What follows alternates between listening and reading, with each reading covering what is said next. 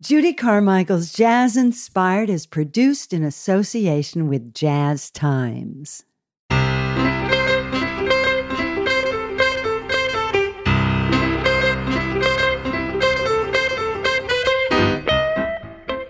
Grammy nominated jazz singer songwriter Nicole Zuraitis refers to herself as a recovering opera singer, which her beautiful tone and effortless vocal style reflect.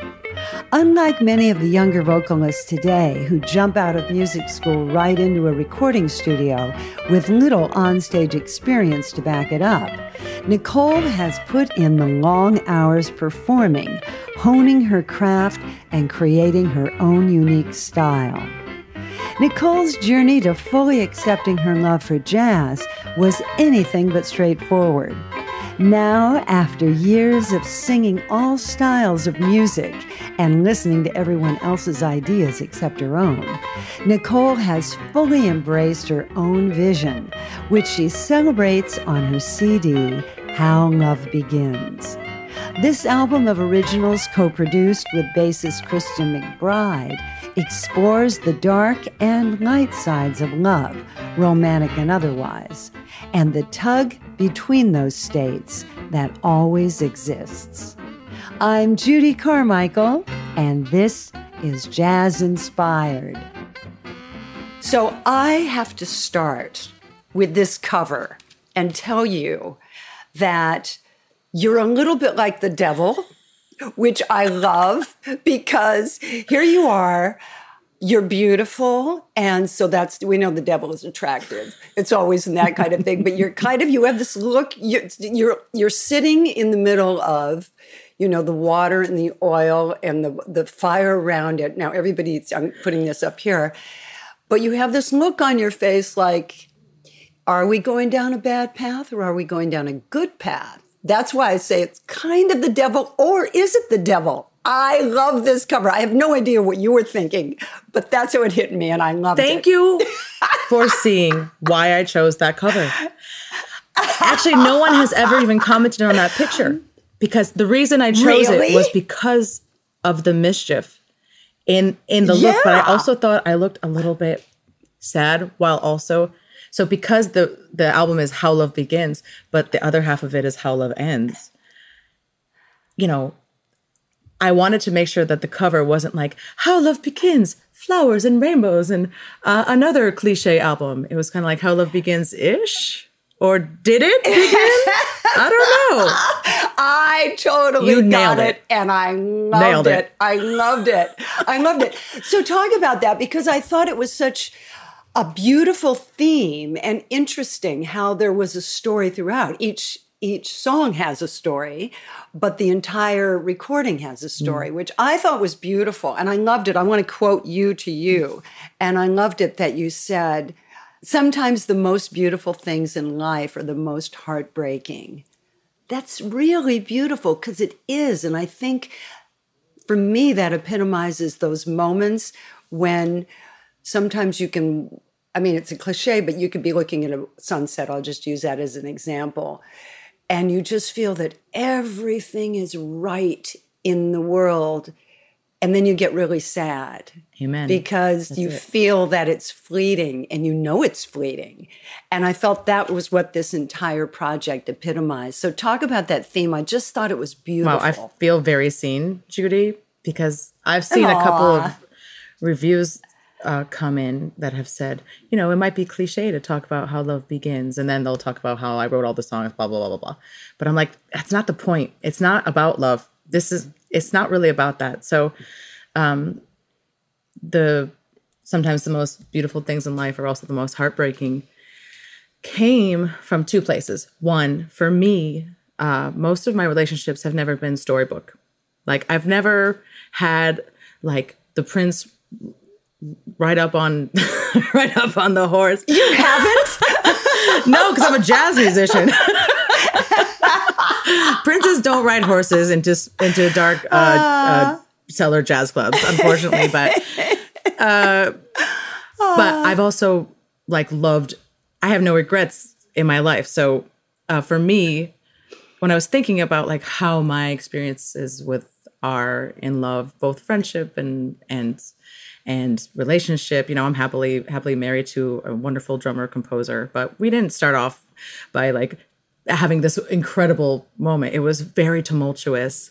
And then, you know, people who have been in long-term relationships know that there are ebbs and flows and I wanted to capture the the mountaintops and also the the big time valleys. And so when I was uh, thinking about the the arc of the album and how I would put the songs in order, I noticed that there was a lot of imagery with like fire, smoke, uh, water, rebirth, uh, tragedy, but also like ooh excitement.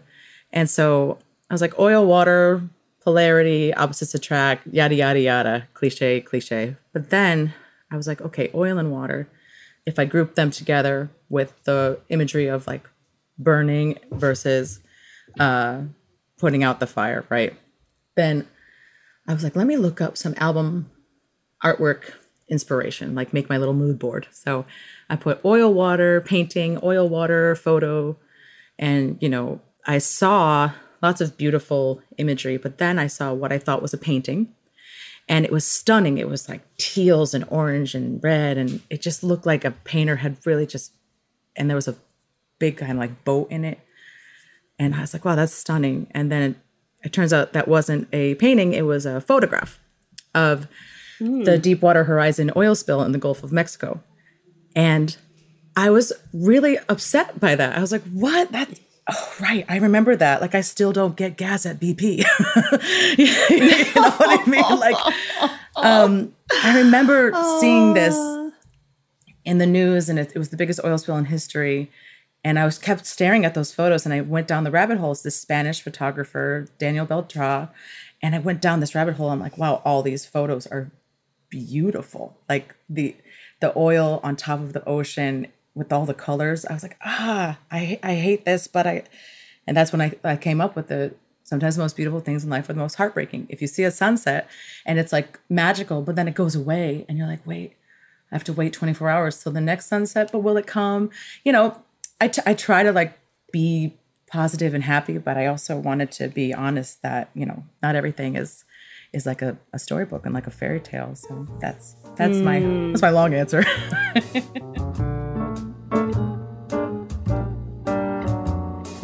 Two fish dove to the bottom of the sea, eager to share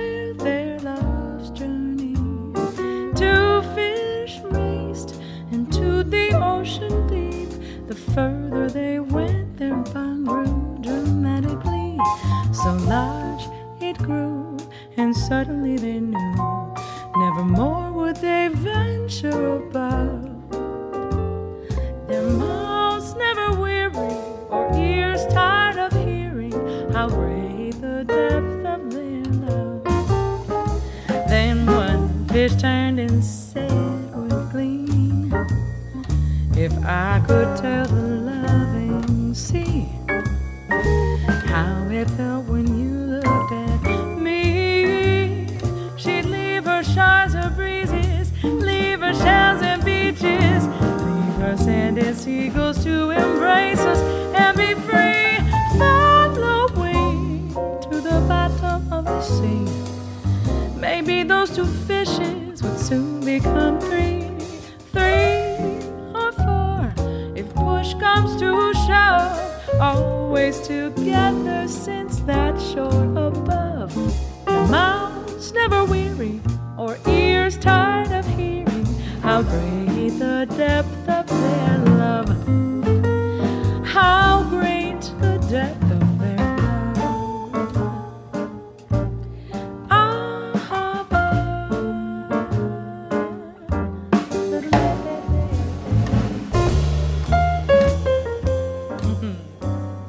guest, singer songwriter Nicole Zuraitis, on Two Fish from her CD, How Love Begins. I'm Judy Carmichael, and this is Jazz Inspired.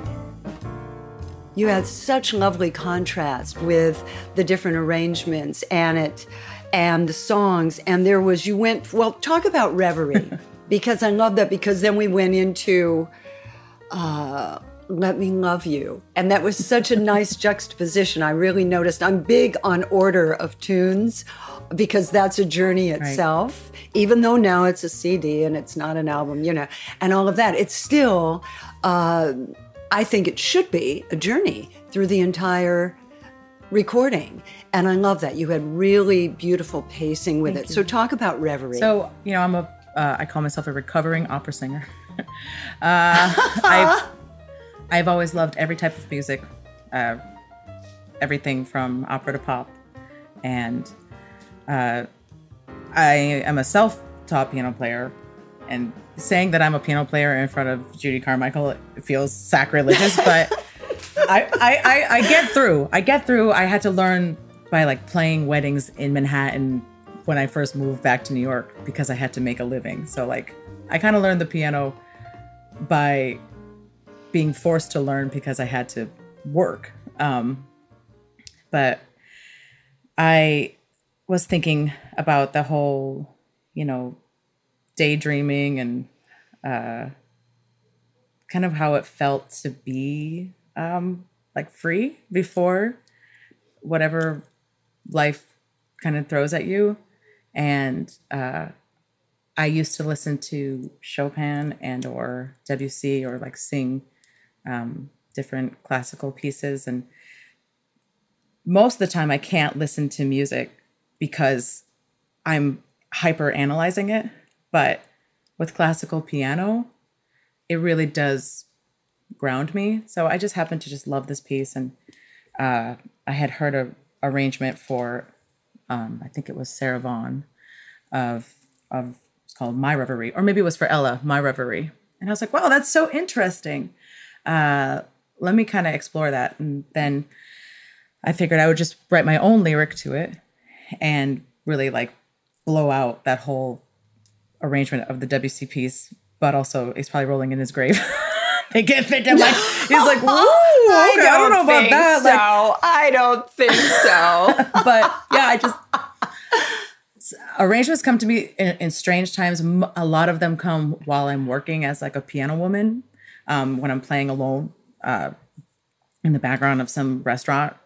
and if somebody asks for something strange that I've never attempted, I don't know, maybe it's a, a good thing or maybe it's a fault, but I'll, I'll, I'll give it a whirl. If I've heard it and I can use my ears to get through it, I'll do it. So that's kind of how many of my arrangements have come up from me being like challenged by patrons while I'm just trying to make a living in New York City and pay my rent.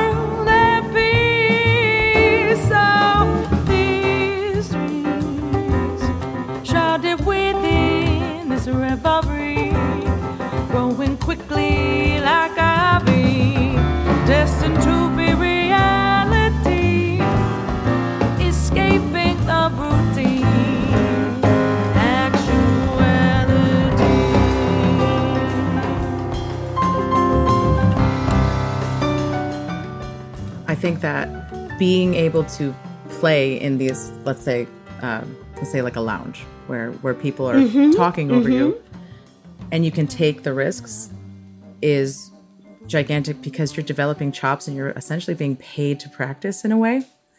Um, you know, I'm not going to go in there and stop and start a tune and actually practice, but um, I would say, you know, even for me as someone like I said who's kind of had to learn piano just as I was working, my left hand became very strong because my right hand was turning pages.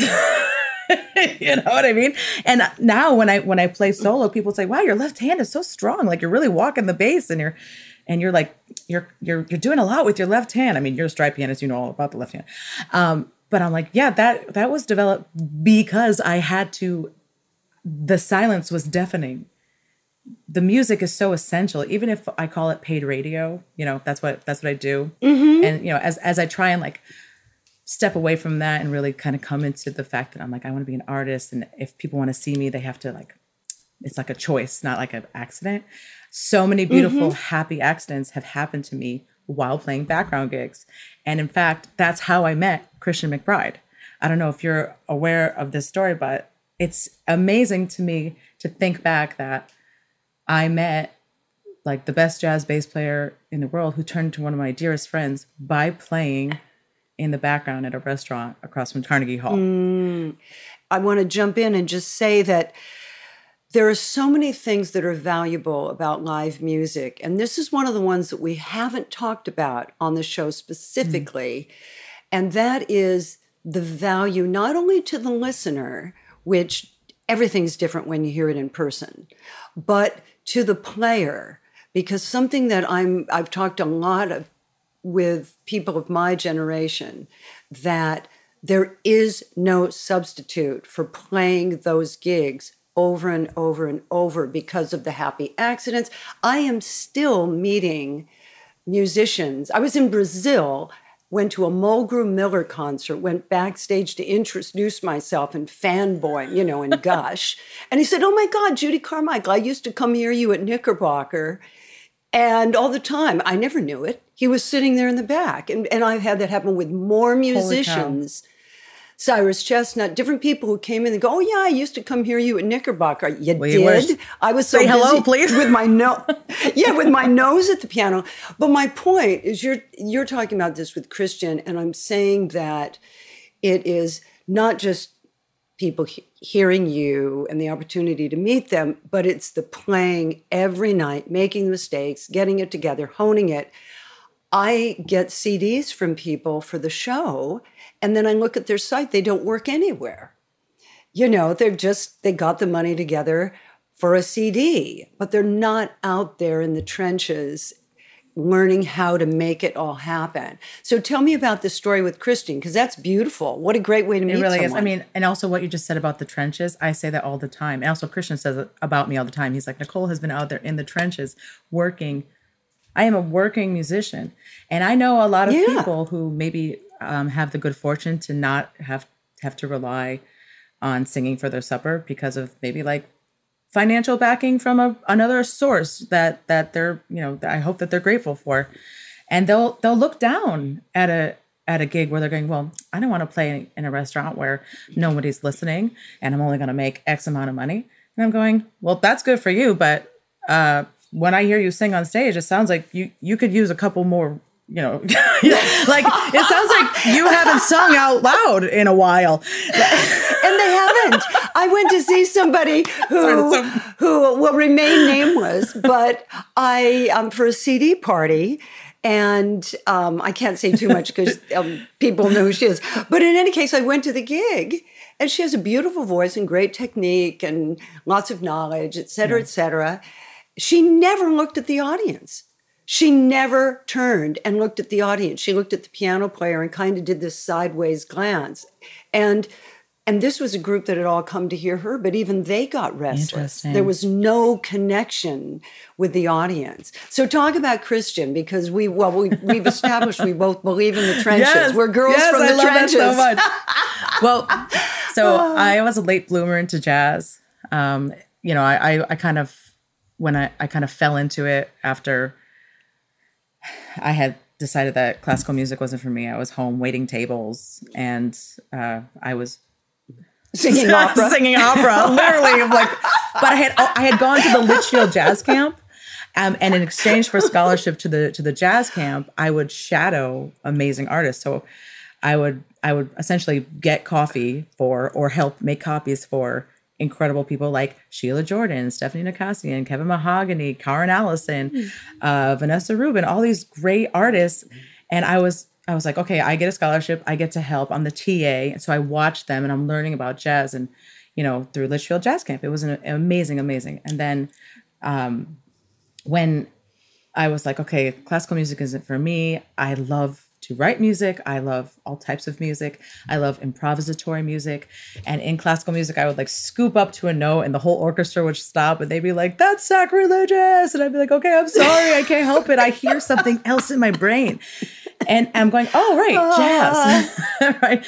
So, a little bit of a late bloomer. Um, I had a great opportunity come about where I got to sing at the Litchfield Jazz Festival but I was really, really green, super green. And that record, I actually just took it down off of all streaming platforms because I was like, this sounds, it sounds like a really young version of myself. I'm, I'm happy it exists. Blah, blah, blah, blah, blah. Long story short, I, I was like 30 when I decided, oh, okay, I, I think I have enough language now. I, you know, I think I have a little bit more confidence. I think I'll apply to the Sarah Vaughan competition. Um, because the previous year, right before the cutoff, which is 30 years old, I had applied for the Herb Alpert uh, Young Jazz Composers Award. And when I got that, I was like, wait a minute, I thought I was terrible. Uh, uh, uh, I had no confidence at all. I was like, well, that's that's kind of validating. Maybe I'm not. Maybe I do know something from all these years of listening. I love this. You know, just like, and so then on a whim, I was like, mm, I'll, I'll apply to the Sarah Vaughan competition. So I apply, and then I get a phone call from uh, the person who was the director, and the phone call went like this. And I, I kid you not. Hi, Nicole. Um, there are five finalists in the Sarah Vaughan competition, and you were not one of them. Um, you were actually uh, sixth. We were like really on the fence about you. I actually don't know if you if you're really if you really have it, but one of the other competitors dropped out. So if you, you know, I really don't really feel that comfortable, but I really hope that you prove me wrong. I was like, thank you so much. I think. Oh my and I'm word. already deeply insecure. Like I've always been like apologetic for just existing, uh, and so I'm like, all right, I guess I'll. so I do the Sarah Vaughan competition. I end up placing third, which was a miracle. And then Christian McBride is one of the judges. But of course, it's not like it's not like American Idol where we all get to like hang out afterwards and like I get the critique. I was like, okay, You mean it's not like it is on TV? Exactly. oh my God, you crushed me. I was like, do I get any? No, okay, it's over. But okay, Yeah, I guess I'm goodbye. Go just gonna go back to playing weddings and singing in the background. So I went back to singing at the Red Eye Grill across from Carnegie Hall, and it was maybe like six, seven, eight months later, and it was packed, packed, packed, packed, packed in there. And I was like, nobody's listening. I can barely hear myself think. Never mind, I can barely hear myself play. I can barely hear myself sing. I'm like, I'm gonna start practicing Night in Tunisia because I'm really, really bad at that bridge, and it's really a shame. and I'm feeling confident enough that I'm even gonna try and take a couple of piano solos over these two little chord vamps. So I'm doing it, and I'm like, still, it's a distract. It's it's horrible. And I look up, and who's standing there but Christian McBride, and he's going, "I know you. I know you. I know you." And I was like, "Hi." he's like, Unbelievable. unbelievable?" it's fantastic. and so you know that's that's how that's how our friendship was sparked because he was like look at this girl i just saw sarah vaughan now here she is in the trenches just like we're talking about playing he's like you sound great he's like what are you doing these days? I was like i don't know. I, i'm in a folk band right now. That's i guess and i'm gonna go to you know that's what i'm doing. I'm just trying to make a living. And i'm playing 55 bar uh once a month. This is great. He's like, take my number. And so for, you know, years, six years, like biannually, quarterly, because he's the busiest man, yeah, yeah. we would like hang out and just shoot, shoot the the whatever. Yeah. yeah. But I never asked him for anything. I, I first of all, I didn't have any confidence. Second of all, I was like, if he if he wants to make music with me, he'll come to me. And so eventually he'd be like, "We should make a record. We should we we should make music. I you should sing with my big band. We should blankety blank blank blank blank blank." And then you know, pandemic happened, and finally, like I was like, "Remember that thing that we talked about? Will you do that?" He's like, "Absolutely." So that's how the the How Love Begins got to be there with Christian. Flowers unseen in a garden of peace that now only holds weeds.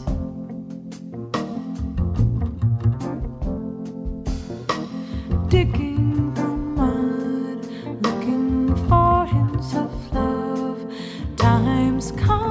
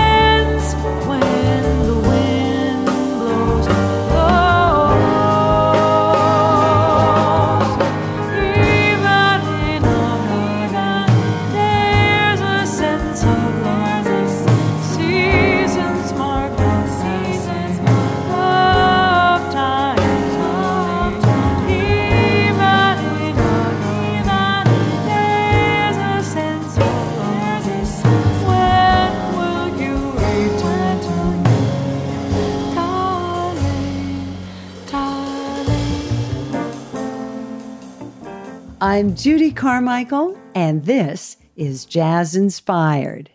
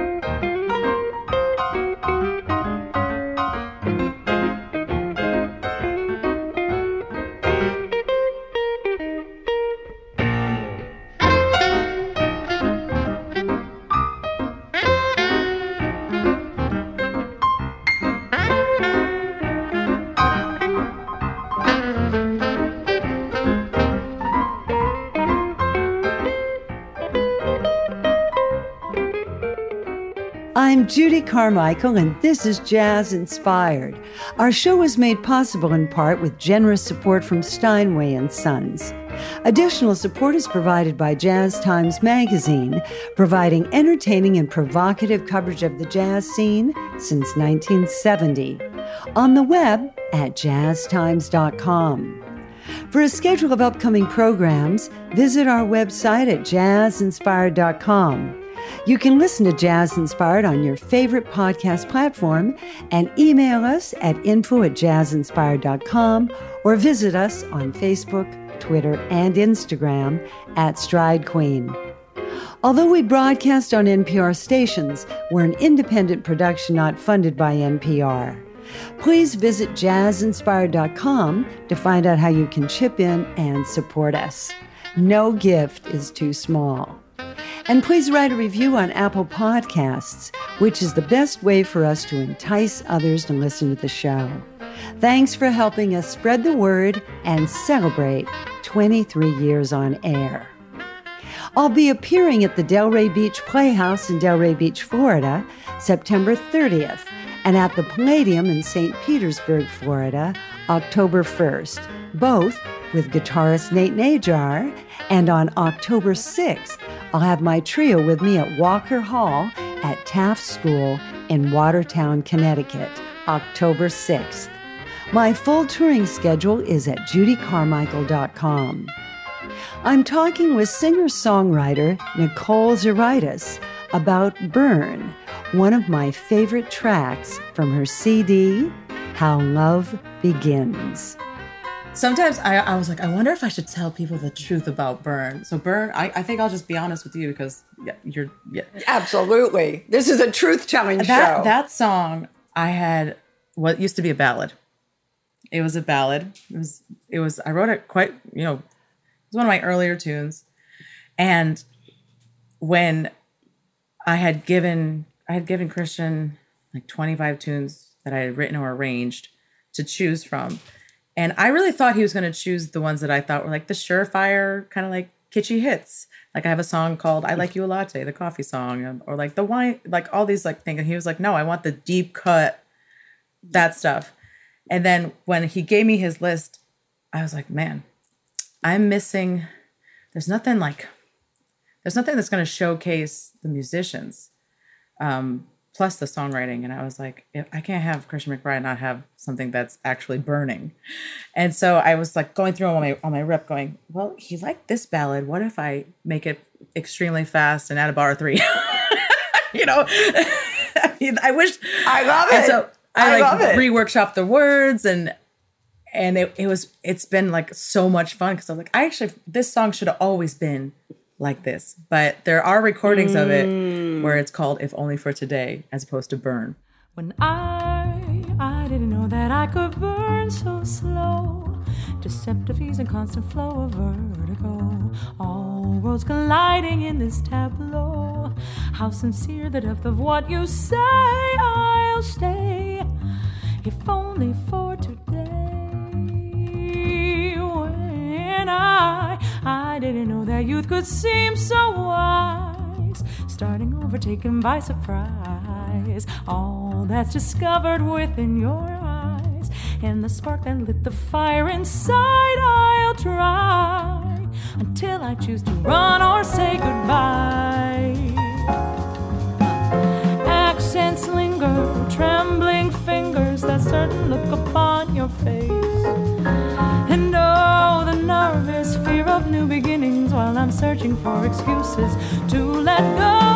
And no, I didn't know that I could burn so slow.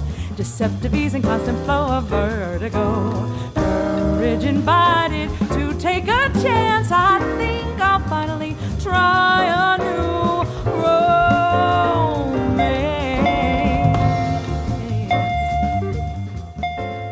but there's like again the polarity of of life. I told you before before we started. I'm like sometimes I feel like I'm on the verge of hysterically crying or hysterically laughing, and so like I really feel that like pull with music, like what is needed in the moment versus what is going to come out regardless.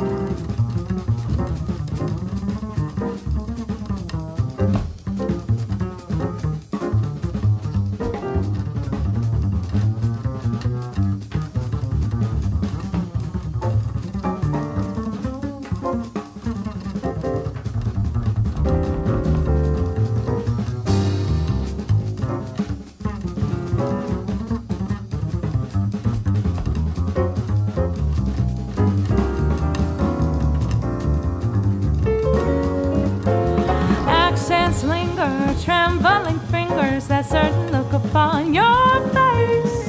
And oh, the nervous fear of new beginnings while I'm searching for excuses to let go. And oh, I didn't know that I could burn so slow. Deceptive ease and constant flow of vertigo. Courage invited to take a chance. I think I'll finally try a new romance. It's interesting you talk about being on the verge of hysterically laughing or crying because I that's very close anyway. Those are two emotions that are very close. I They're think it's why there are these amazing funny people who are great dramatic actors because that's where they live all the time. You know like a Robin Williams or a Steve Martin. I mean, talk about two two different people who could get or who can in Steve's case get to that really poignant spot. But they're hysterically funny. Yeah. You know, I mean, it's an interesting thing to talk about that and to walk that line and be able to to write like that and put a project like that together. One of the things I was interested in in the the people who have influenced mm. you. Lots of people bring up Ella Fitzgerald, but I have to tell you, they always give me How High the Moon or, you know, Ella Burning. Right. They don't give me, there'll be other people, it'll be Shirley Horn for the ballads and things like that. But you sent me Ella just really pretty, you know, and singing with emotion. I love that. No, you did. I've got a crush on you. And I've always loved that track. Talk about Ella, because people don't don't talk about her in that regard as much. You know, it's always her beautiful voice, it's things like that. But that's really I've always loved that track because she she does get to that emotional spot for me I- on that track. That's really interesting what you just said.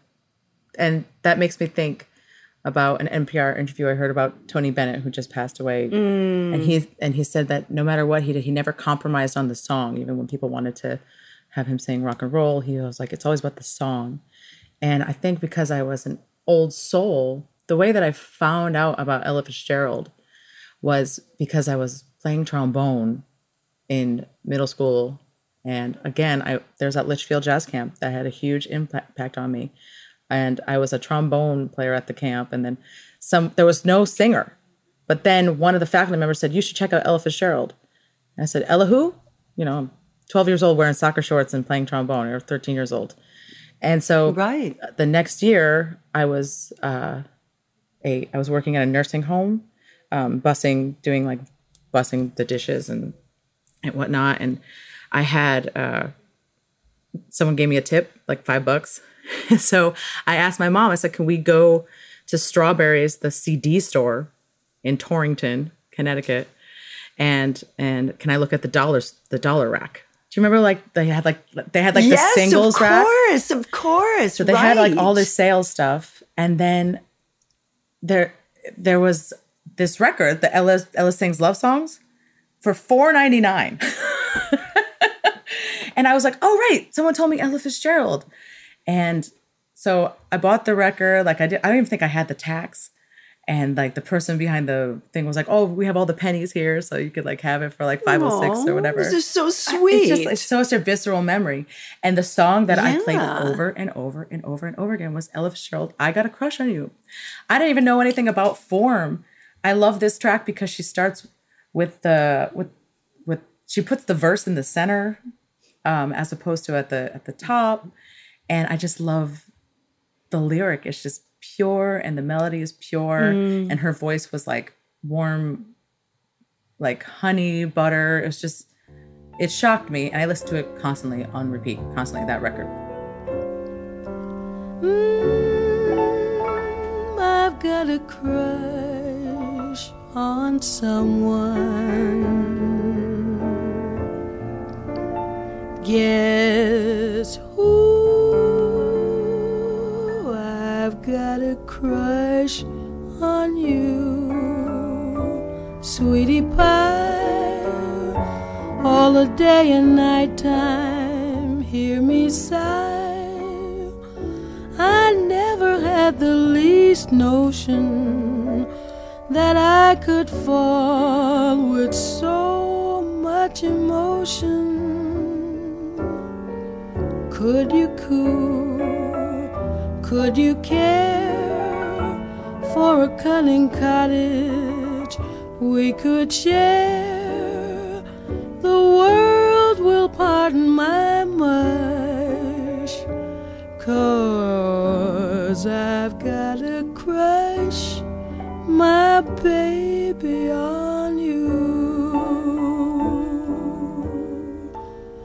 How glad a million laddies from millionaires to caddies would be to capture me. But you had such persistence, you wore down my resistance. I fell, and it was swell. You're my big and brave and handsome Romeo. How I won you, I shall never, never know. It's not that you're attractive, but oh, my heart grew active when you came into view. I've got a crush on you, sweetie pie, all the day and night time. Hear me sigh. I never had the least notion that I could fall with so much emotion.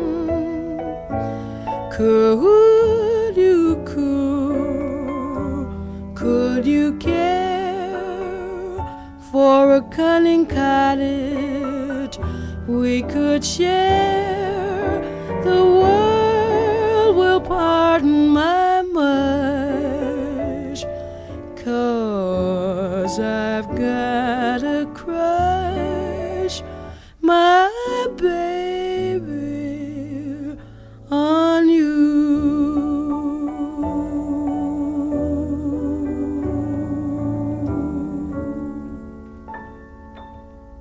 I find it fascinating where people go from their inspirations, and that you and I know it has.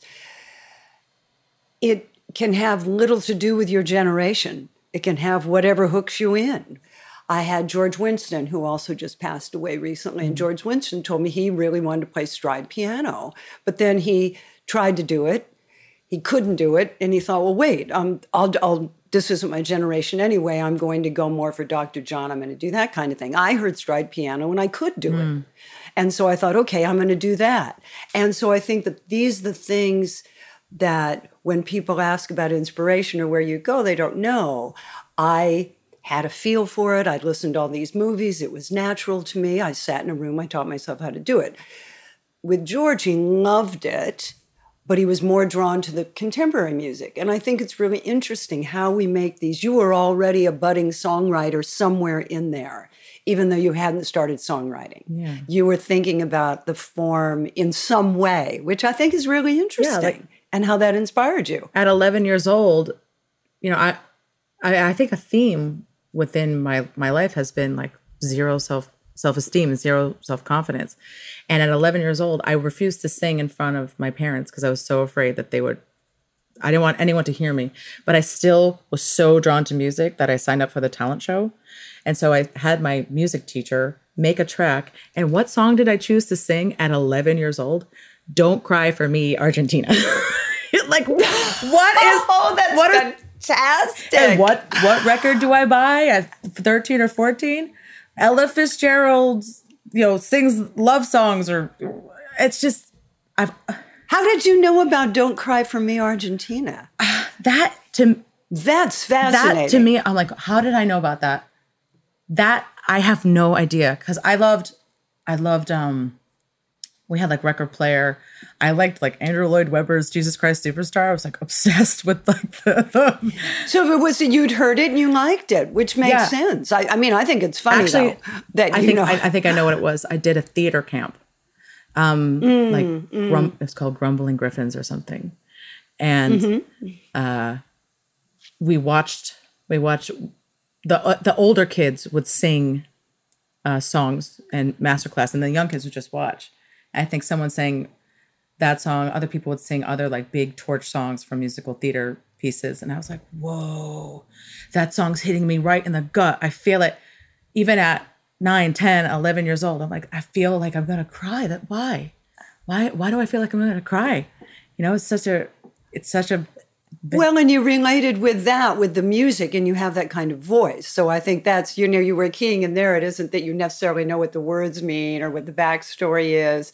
I mean, I think that's one of the things that's really important is that that in a good way, we know all the bad things about Spotify and what it's done to the business or things like that, but it does make this music very accessible sure. to a lot of people that I think that they can hear it and they don't need context. Mm. And if they want context, they can look at YouTube, find out who these people are, something like that. I mean, that's the Pollyanna in me, trying to look at something Okay, you better make that lemonade. Judy.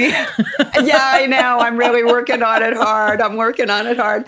Talk about the good ways because I love the I love the whole concept of good, crazy in the good oh, way. Man. You know, the different things like that. I love that because everybody always talks about we know the obvious reasons we're drawn to people, you know, that sort of on the surface, but there's these other little quirky things that are harder to understand that I think are the deeper 100%. things that bring us together, you know. So talk about this tune. Somebody uh, gave me a backwards compliment. They uh, a backhanded compliment. They said, "Oh my god, girl, you are like so crazy," but, but but but but in the good way and I was like, perfect. Hmm. I was like, actually, I I I've kind of always loved what you just said, being quirky and strange, mm. and mm. um, I think because I've always been more of a I, I've never like had a personality where people are like, oh, I'm not going to tell her what to do.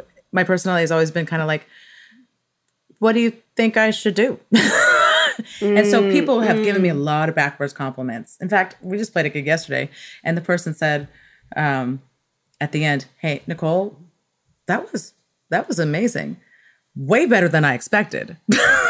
I'm like, I'm like, thank you so much. I think. Oh, I'm telling you, this is why I don't even go. I'm so picky about who I who I do anything with after a concert because you're so raw, you're so exposed, and people have no idea. They just say these things and they don't even. And you're, it's like fingernails on a blackboard half the time. That's yeah. funny. And so I'm always trying to twist twist it to make it like a, a joyful, funny thing. And so when someone yeah. says you're crazy, but in, uh, in a good way. You're only crazy in a good way a constant cyclone and head spin. You're only crazy when the sun is shining, and the tides flow out and in. You're simply dangerous like shockwaves, Russian roulette with assassins.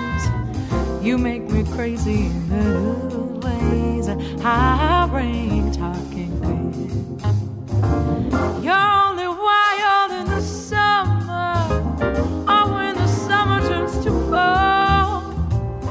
You're kind of crazy when the jackpot light on goes and bets it all. A little heat, a lot of spice, mysterious, never plays nice. Poker face that's set in stone, faking names to forge alone, trading cards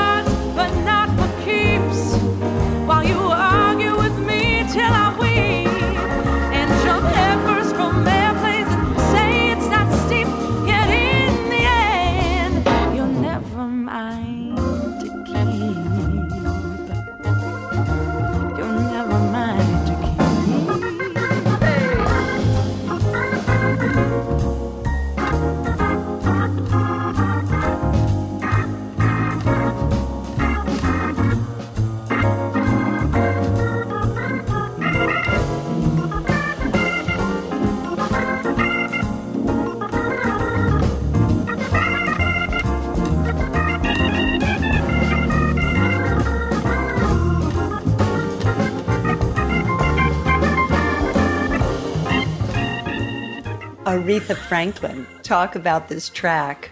I've always been drawn to the blues. Um, I've always been drawn to Black American music. I was like, it's just the most. What else can there be said besides it influencing all of American music and just being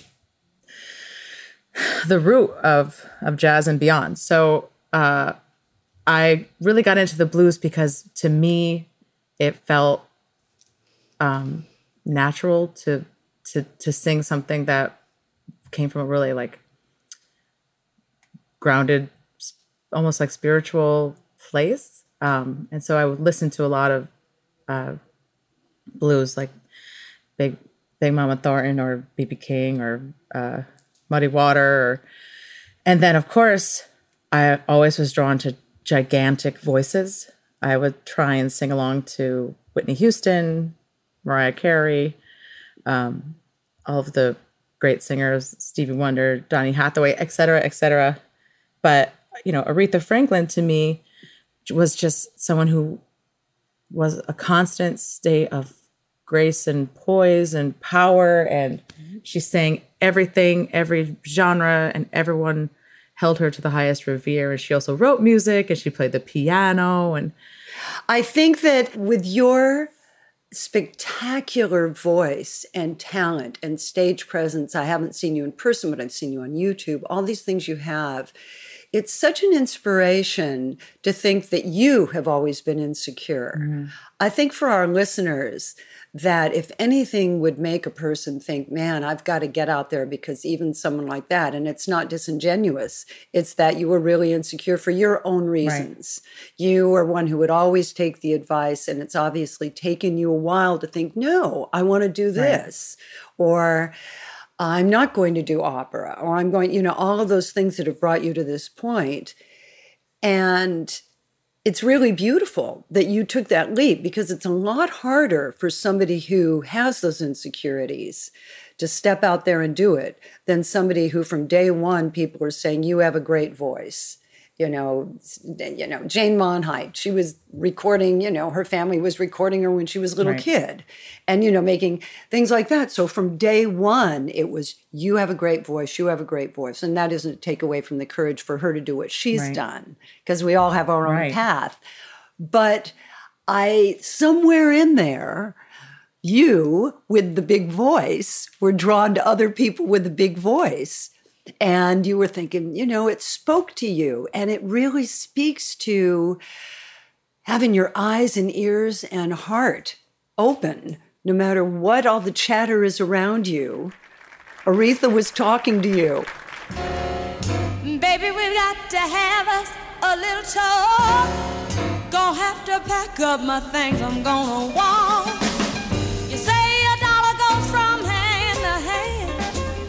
But before I see you go from woman to woman, I'd rather drink muddy water. Sleep out in a hollow log. Yes, I would. I love you, baby, but you just won't be fair. I don't believe you know how to be on the square. Now go on and have your fun if you must. But before I'll have another man that I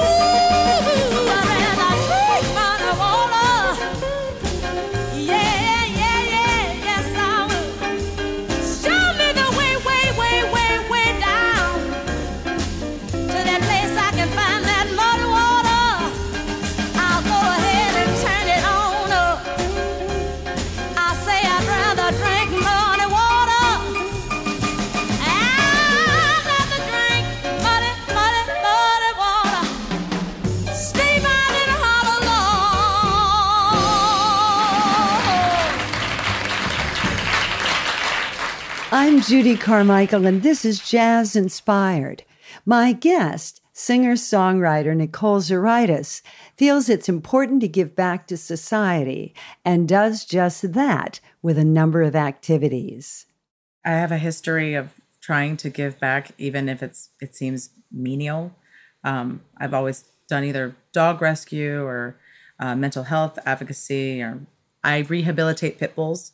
Um, with my husband Dan, and um, to me, I think art is meant to be the voice for activism because it makes it easier for people to hear it. Because art touches a different part of the brain um, and a different part of the heart. So um, it just seems obvious that if I have a platform and I have an audience and I have an opportunity to kind of spark change or spark um, inspiration to make a change, then that's what then that's what I should be doing. So I think everybody should be giving back. I think if more people thought about what they're putting out in a good way into the world, we'd all be in a better spot. So I love your activism, your singing, all of it, and I think you're fantastic. I have a you're my new best oh, friend. Right back at you. Thank you so much for taking this time. It's been wonderful. Thank you, thank you, thank you. You are a joy, Judy. Thank you. You've been listening to my conversation with Nicole Zuraitis. I hope you'll join me here next time when I talk with another creative person about how jazz inspires their life and work. I'm Judy Carmichael, the host and producer of Jazz Inspired. My production engineer is Curtis Heidoff. You can listen to Judy Carmichael's Jazz Inspired on all podcast platforms and at jazzinspired.com. Our opening music was Airmail Special, and the mid break music is a smooth one from my CD, High on Fats and Other Stuff. The closing music is Old Fashioned Love from my CD trio. I'm on piano with Mike Hashim on sax and Chris Flory on guitar. Judy Carmichael's Jazz Inspired is sponsored in part with generous support from our listeners and Page at 63 Main in Sag Harbor, New York, serving organic microgreens and vegetables grown on their own energy efficient indoor and outdoor aquaponic farms. Better taste, happier planet. Visit page63main.com. And please tell your friends about Jazz Inspired and help us spread the word. For more information, visit jazzinspired.com or judycarmichael.com.